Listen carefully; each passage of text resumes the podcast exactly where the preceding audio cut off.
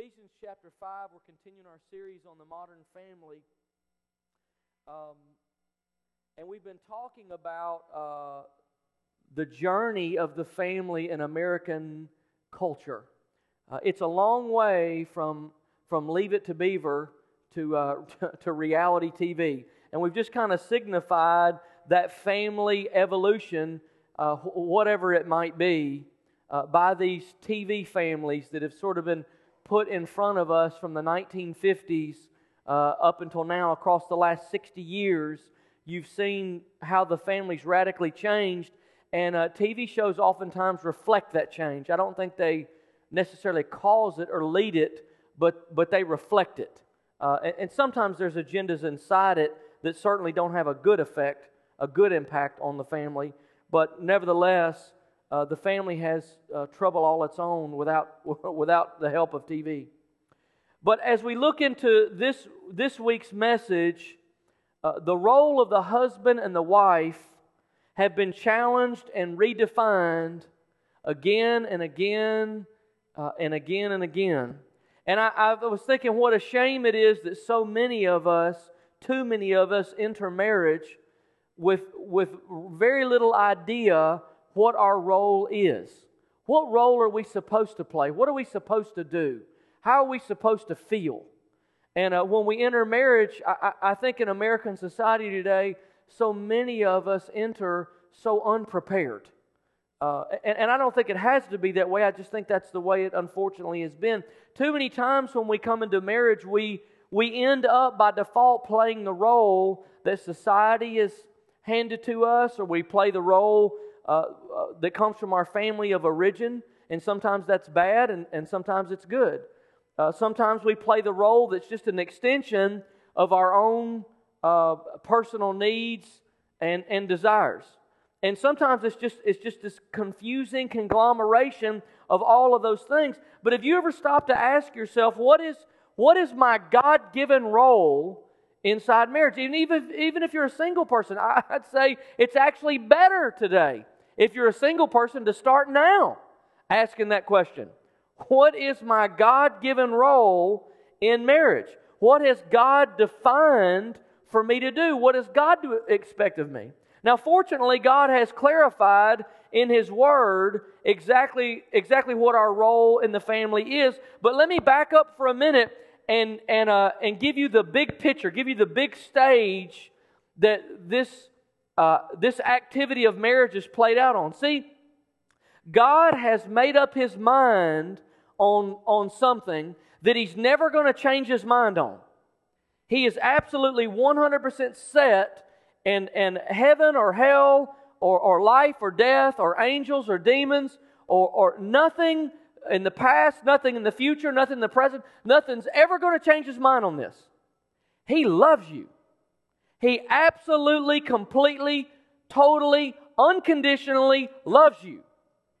Now that's the good news. The bad news is His extravagant love poured out on your life has made you a prime target of Satan.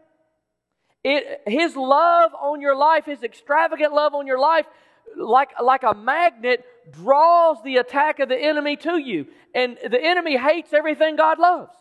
Everything that's pure, everything that's holy, everything that's healthy, everything that's strong, everything where there's life, the enemy wants to enact death on it.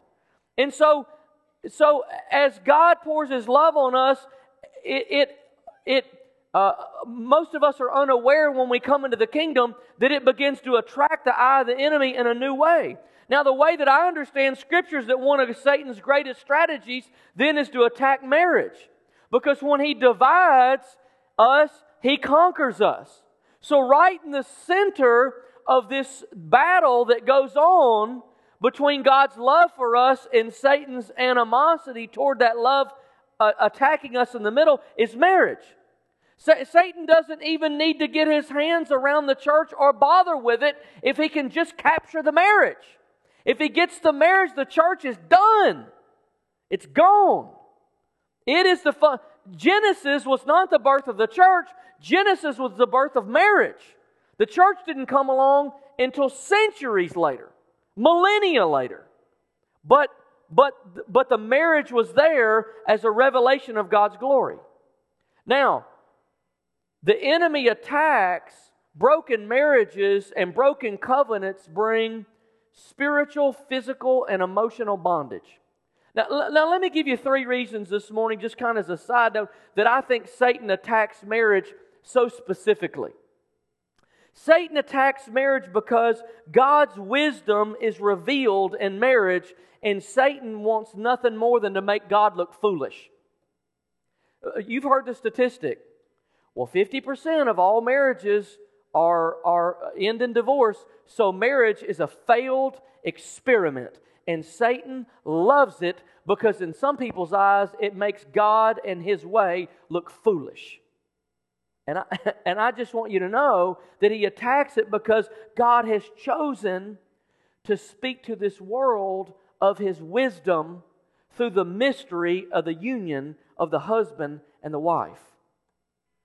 The second thing is the mystery of Christ's relationship to the church is revealed in marriage. In other words, the way God does relationship between Christ, the head of the body, and the body is revealed in the marriage.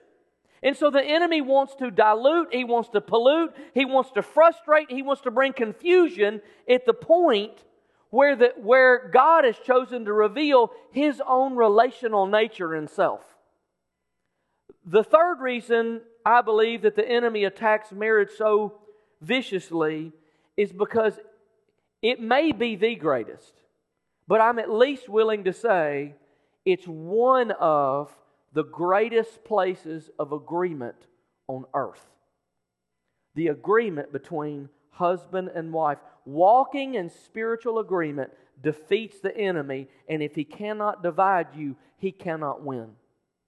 1 Peter chapter 3, verse 7, husbands, in the same way, be considerate as you live with your wives and treat them with respect as the weaker partner and as heirs with you of the gracious gift of life, so that nothing will hinder your prayers. Let there be agreement. Let there be serving. Let there be consideration. Let there be respect. Let there be love. Because when you bind together in that way of agreement, your prayers are not hindered. Your prayers are powerful. Your prayers are mighty. The prayers of a couple in spiritual agreement are powerful. And the enemy knows it. And he wants to wreck that agreement. Now, as we begin to zero in now into the book of Ephesians, what I want to do this morning, if you're taking notes, you might want to jot these down. I've been playing with an outline for the book of Ephesians that helps me. I'm not saying it's the complete commentary on it. I'm just sort of playing with it. It's not polished. It's not done. But let me give you a simple outline for the book of Ephesians so that when we zero in on chapter 5 and we hear what Paul had to say about husbands and wives, we'll understand the broader context of the book. If you're taking notes, Ephesians is the field guide for the Christian family in a spiritual battle. Chapter 1 through 3 of Ephesians talks about the nature of the new birth that we have in Christ and the character of the new kingdom that we come into. In other words, if you read Ephesians 1 through 3, you're going to read about how Christ has provided new birth for us and what that new kingdom that we enter into upon that new birth is like. So we're born into a kingdom by Christ's power, and this new kingdom is a kingdom of worship. It is the dominant realm in the entire universe where Christ wants to reveal His glory. Now I know these are haughty and high terms, but stay with me, and I think when we get to the marriage it's going to make sense. This is the place where God wants to reveal His glory. In this new kingdom, this kingdom is a kingdom where He's king. It's a kingdom where He's worshipped. And where He's worshipped, He wants to reveal His glory. Now, when you go to chapter 4 through about chapter 5 and a half, The church is the context, let's call the church the school of worship. It is where we go to school to learn about this kingdom of worship, about this king, and how to reflect the character of Christ in our own life. That's what chapter 4 through 5.5 is about. When you get to 5.5 to 6.5, that's the stretch where we're going to zero in this morning and talk about marriage and the family. 5.5 to 6.5 is about the marriage, about family, and about relationships as the primary place where God has chosen to reveal His glory. God has chosen to reveal His glory in marriage, in family, and in family relationships. And that's why the enemy hates the family. He despises it. He hates it. He'll do anything he can to tear it down. Why would there be another environment where God would reveal His glory primarily? Why should there be? We do most of our living in the context of our family. We do most of our crying there. We do most of our grieving. We do most of our vacationing. We do most of our rejoicing. We do many of our meals. We share the ups and the downs and the highs and the lows together by text, by email, by relationship, at the dinner table, in the car, traveling on the way. Most of our life is lived in the context of the family. Why wouldn't God want to reveal His glory there? He's not foolish, He's wise. It's not when we pack up our car and get all dressed up. You can put your church face on in here. Enemy's not worried about you here. Actually, in some ways, you're on the sideline. When you go back to the family, now you're back where the rubber hits the road. Now you're back where things break or rise in victory. And what God wants to do is reveal His glory right there. Right there. Now, if you take Ephesians 6.5 to the end of the chapter, you'll see that that portion defines the spiritual battle that we're in and the weapons that God has given us to be mighty in that battle. So you know that this section is about, finally, having done all, stand. Take on the full armor of God that you may be able to withstand the fiery darts of the enemy. I think, though, have you ever seen a movie where they start with an opening scene and then the rest of the movie builds back up to that scene? That's what I think Ephesians 6 is. I think it's actually what the book of Ephesians is about, but it lays the groundwork on how this kingdom is a kingdom of worship. This kingdom is ruled over by a king who has authority. This king requires a certain new life, provides a new life, and requires a new life for us to live in. And then he puts it in the context of the family, but then he builds right back up to the beginning and says, but there's an enemy in this kingdom. And we are in a spiritual battle. So I've said all that to bring you to Ephesians chapter 5:21. In the middle of a war where the forces of darkness have brought about a strategic focus on marriage, what is the role of the husband? That's how I think you have to hear Ephesians. We looked last week, what is the role of the wife? This week, let's talk about, look, what's the role of the husband? Last week, we said, wives, respect your husbands. This week, we say, husbands, love your wives. Now, that might sound simple, but that's more complicated than it sounds. Ladies, you got to give us a break. We have farther to go than you do. I mean, when we're little boys and we see a little girl on the playground that we like, we'll just go punch her. I like you. Throw the ball at her and go, why didn't she like me? Hit her in the face with the ball. I threw it hard, too. She said, see how strong I am and like me. She's thinking, I hate that dirty boy. We stuff a little frog in our pocket that we caught as a special gift for her later. We've got further to go. We've got to move past our primal instinct to kill something for dinner and bring it home.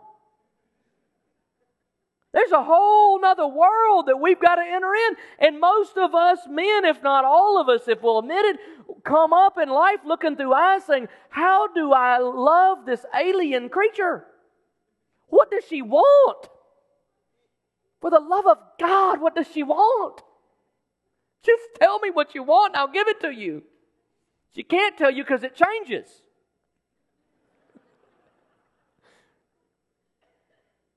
God, knowing that we needed more help, has left a longer instruction section for us. I was listening to Focus on the Family years ago, and I heard a statement that has stuck with me all these years, and I have to say to you, I believe it with my whole heart. A man becomes a man when he becomes tender to a woman. That is not in our childhood DNA. We have to grow into that. So let's look at Ephesians chapter 5:21, and let's look at what the role of the husband is. And then let's look at 21, 25 through 28.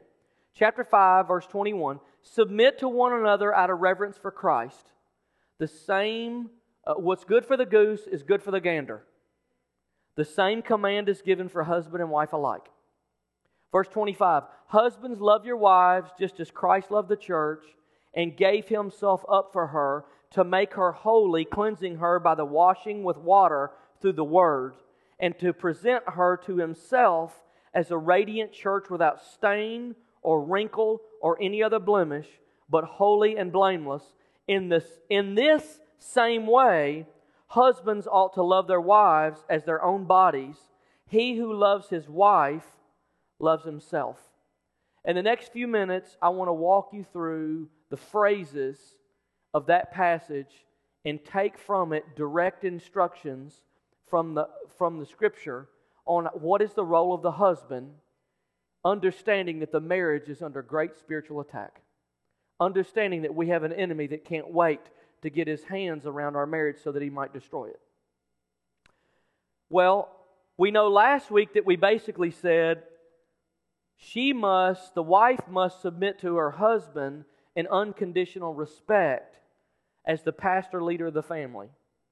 He must submit to his wife with unconditional love and serving her as Christ loved the church. A lot of times, I think we say, I love my wife. I mean, I feel in my soul great endearment and love for her, but what do I do? How do I show that? If you're taking notes this morning, and I want to encourage husbands to take notes this morning, verse 25 says, I'm going to give you 5 directives. The first one comes from verse 25. Gave himself up for her. You see, we read this passage to say, this is the way that Christ interacted with the church. What I want to say to you is, Christ's relationship to the church and the husband's relationship to the wife is so intertwined in this passage that everything you read means both. And so if it says Christ acted this way toward the church, then you can understand that is husbands ought to treat their wives that way. So when the Bible says that husbands ought to love their wives as Christ loved the church, and we usually stop there and we don't know what the rest of that says, because the rest of it says how. And gave himself up for her. This models Christ's redemptive love.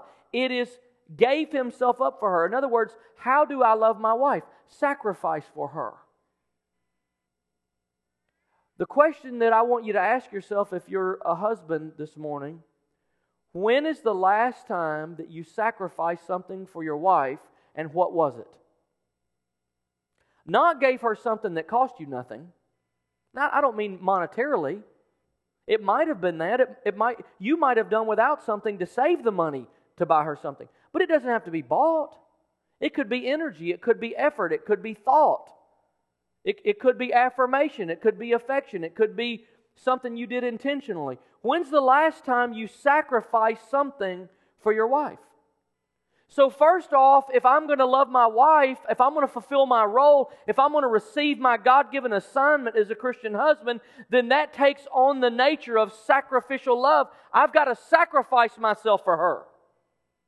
I've got to give up from my life for her the way Christ gave Himself up for me. Here's the second one in verse 26. Gave Himself up for her and make her holy. Do you know what the word holy in the New Testament means? The concept is set apart for God's purposes. Set apart for God's purposes. Sacrifice myself for her and set her apart for God's purposes. Holy means that you have been set apart for God's for ministry, for intentional acts. So I'm saying to you this morning, what if you begin to see the purpose of marriage, and you begin to see your role as the husband in your marriage as God's plan to help your wife find her God-given purpose? So the hard question this morning is, forget what your wife knows, do you know your wife's God-given purpose on earth, outside the marriage? We know what our purpose inside the marriage is. Do you know what our purpose outside the marriage in the kingdom is? And God has given the husband to the wife, and part of his role is to help discern what her purpose on earth is. Make her holy. Set her apart for her ministry. What has God gifted her with? What is her personality? How has God designed her? What do you know those things? Have you helped try to support around the edges? Have you helped try to invest in her development in her God-given purpose on earth to make her holy? Number 3, verse 26 says, cleansing her by the washing with water through the Word. Cleansing her by the washing with water through the Word. What could that possibly mean to a husband? Husbands are to cleanse their wives. Now think about this for a minute. Husbands are to cleanse their wife's mind and spirit by the washing through the Word. If you look in the Greek, the word here, washing of the Word. We know we're talking about the Scripture, but the Greek word is rhema. It means the spoken Word of God. The husband is called, his God-given assignment in the marriage is to cleanse his wife's mind and emotions and spirit through by the spoken Word of God, by the rhema. So that, now think about how brilliant God is here. Husbands are to speak words of love and forgiveness and affirmation. Isn't it amazing how God has done this? Women are verbal, men are visual. What God has done is given us as the husband an assignment to speak to her in her own language. She is a communicator. And the husband says, God says to the husband, if you're going to love her as I've loved you, speak the rhema to her. Communicate to her. Speak to her. Talk to her. Affirm her. Build her up. Speak God's word to her. About a month ago, I was on the way out the door somewhere, and our house was up in arms. The tension was high. We were frustrated. And I can remember just something in my spirit just saying, stop. And I stopped. And I looked at Stacy, my wife. And she was so burdened. And I can remember just stopping for a minute and looking at her and saying, I am so sorry for the weight that you're carrying right now. I'm so sorry. It's heavy. And it's not fair. And I'm sorry it's on you. But I want you to know something. I love you, and you're an absolute angel. And I could see the tension begin to drain out of her body. Because when you fulfill, none of us will fulfill it perfectly. None of us will fulfill it all the time. But in those moments, husbands, you fulfill your God-given assignment as a Christian husband. You will speak life to your wife, and you will cleanse her with the rhema. You will speak words of affirmation over her and confidence over her and security over her. And you will leave her with a sense that all things work together for the good of those that love God. You'll leave her with a sense of confidence that she is going to be okay and she's going to be safe because you've given her God's word that says that she's going to be okay and that she's going to be safe. And that God is for her and not against her. Now, I want you to think about it like this. I think the great American sin among husbands is just to take their wives for granted.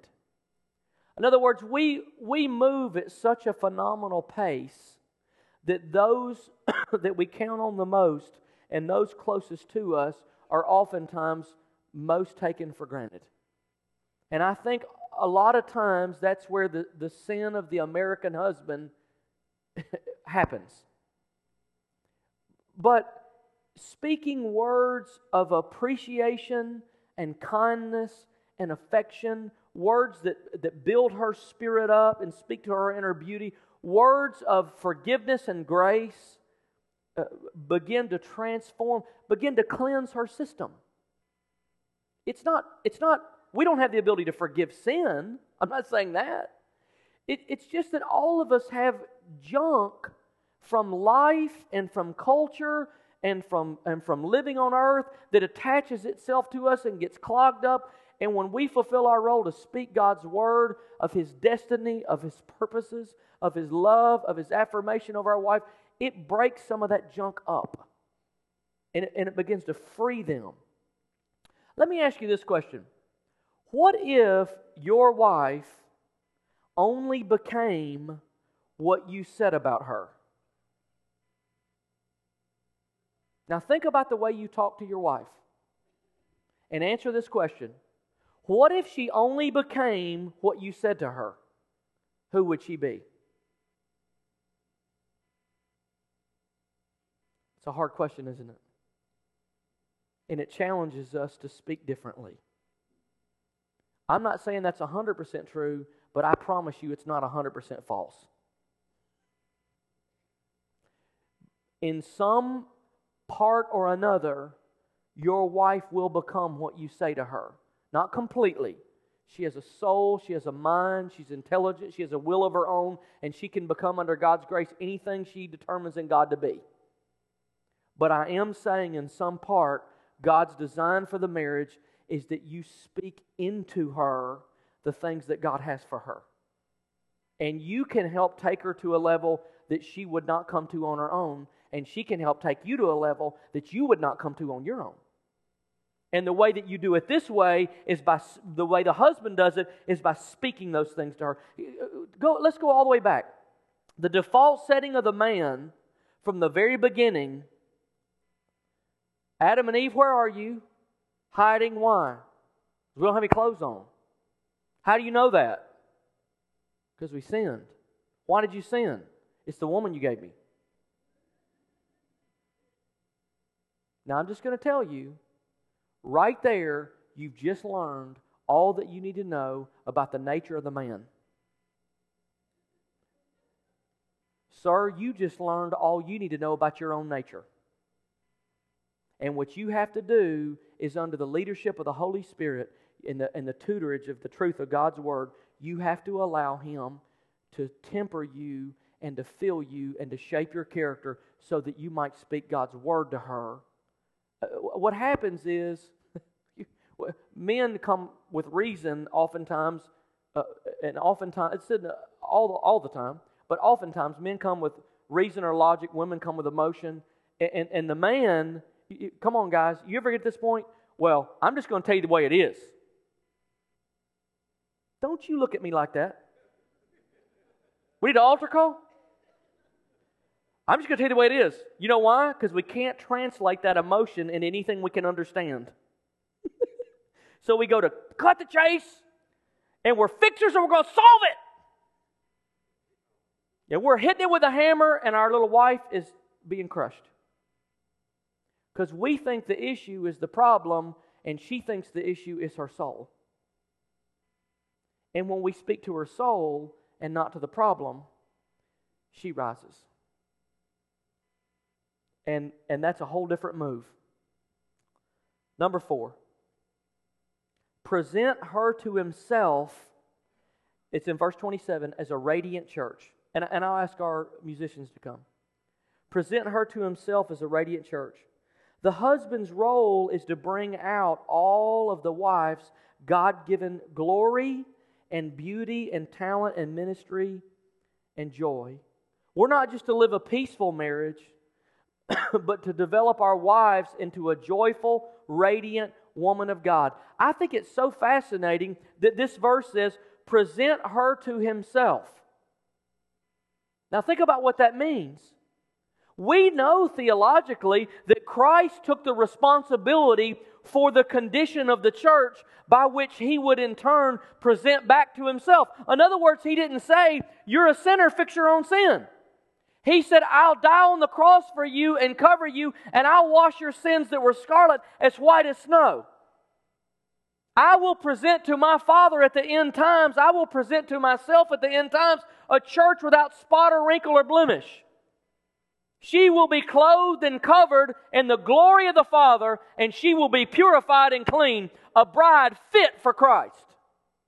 We know that theologically.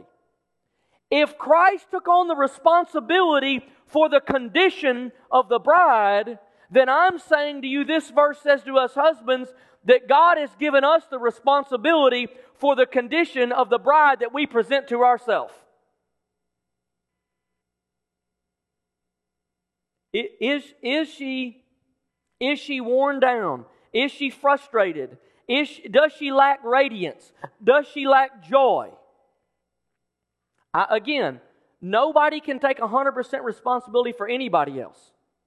But we do have a God-given assignment as Christian husbands to pay attention to the joy and the radiance and the emotional, mental, complete condition of our wives so that we might encourage and build up and love. If your wife is frustrated, if she's struggling, then bless her.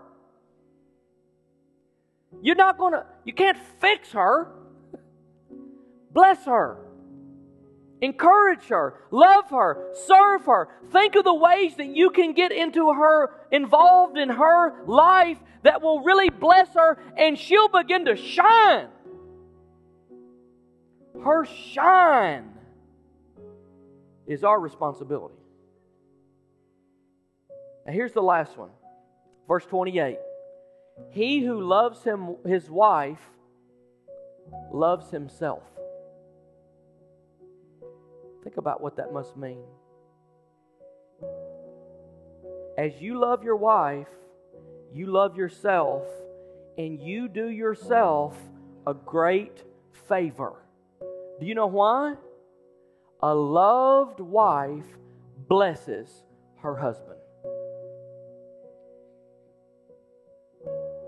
And so really, you and I have a lot of responsibility in the family, for the marriage, for the condition of the marriage relationship.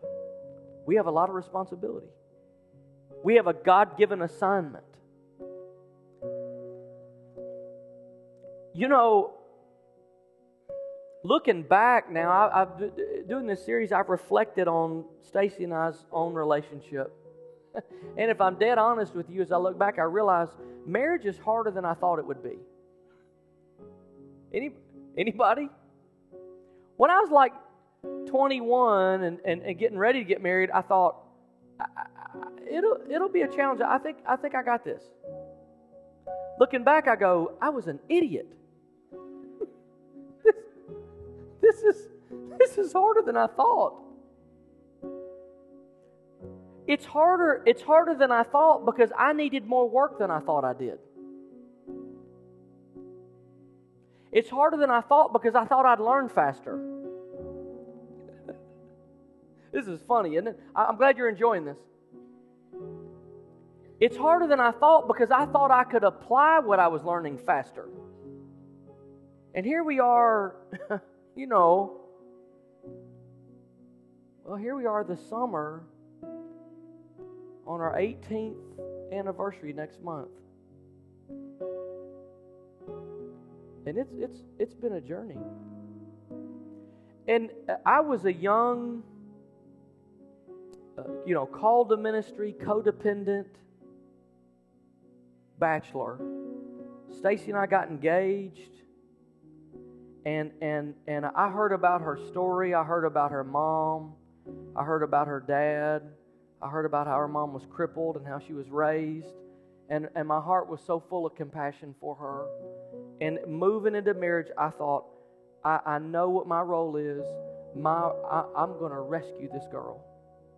And I'm going to help her, and I'm going to be there for her. Whatever she needs, I'm going to be there. And you know what I found out? I found out that she didn't need a savior. She needed a husband. And I found out she didn't need me to rescue her. She needed me to love her. And I found out rescuing her was easier than loving her. Not because who she is, but because I needed more work than I thought. Being someone's savior is easier than loving someone as Christ has loved you, because that requires deep change. I don't have to change much to rescue you. I can just show up and be your hero. You can pat me on the back and tell me how great I am, and I can go away unchanged. But if God calls me to serve you, if God calls me to love you, if God calls me to forgive you, if God calls me to love you the way that He loves me, I'm not going to measure up to that the way I am. I've got to change. And I found out that's where marriage is for the husband. So stand with me this morning. When you and I come together in agreement, it's husband and wife, and we are in spiritual, intellectual, and physical agreement. That agreement is powerful, and it is mighty, and it defeats the work of the enemy. And the darkness that's come against our marriages and families is defeated when we stand in that level of agreement. This morning, what I want to do, husbands, if you're here, just put your hand on your wife's shoulder. Put your arm around her. I want us to pray for our wives today. No surprise, it's going to be very simple. I want you to, you don't have to pray really loud, but I do want you to pray out loud. I want you to pray loud enough for her to hear you. If your wife's not here, I want you to pray for her wherever she is. And I want you to close your eyes now, and what we're going to do is just pray simple prayers through those scriptures. And the pattern that I pray by this morning, you can turn to Ephesians 5, 25 and 28, and you can find a prayer list for your wife right there. Sir, close your eyes and let's pray together. Lord, this morning, I want you just to pray something along this way. I cover my wife. I cover her with the unselfish, unconditional love of God. Lord, I pray this morning that you would put in me the sacrificial nature that I need to love her the way that you love me. Lord, this morning I pray that you would help her and help me to help her to find her God-given assignment, her God-given purpose on earth outside of our marriage, in the kingdom, in the community. Lord, strengthen her and equip her for that. Lord, today we speak the affirmational word of God over her life. You have formed her. You have shaped her. She is beautiful in your eyes. And Lord, we pray on her your destiny. We pray on her your purposes. We pray today that she is not the tail, she is the head. Lord, you have purposed her and destined her for greatness. And we call forth this morning her gifts. We call forth her anointing. Lord, we call forth her purposes. Lord, we call forth out of her life the greatness that you've put inside of her as a woman of God. Lord, this morning we bless her. We love her. We speak words of kindness over her life. And I pray today, Lord, that you would raise these women up and you would let them shine on the earth. Lord, that their lives and their minds and their hearts might be filled with joy, might be filled with purpose, might be filled with passion, might be filled with purity, might be filled with destiny. Lord, we speak your purposes over their life today. God, I pray for myself and every man in this room. Shape us, Holy Spirit, by your word and by your power, in Jesus' mighty name. And everybody said, amen. God bless you. Go in peace.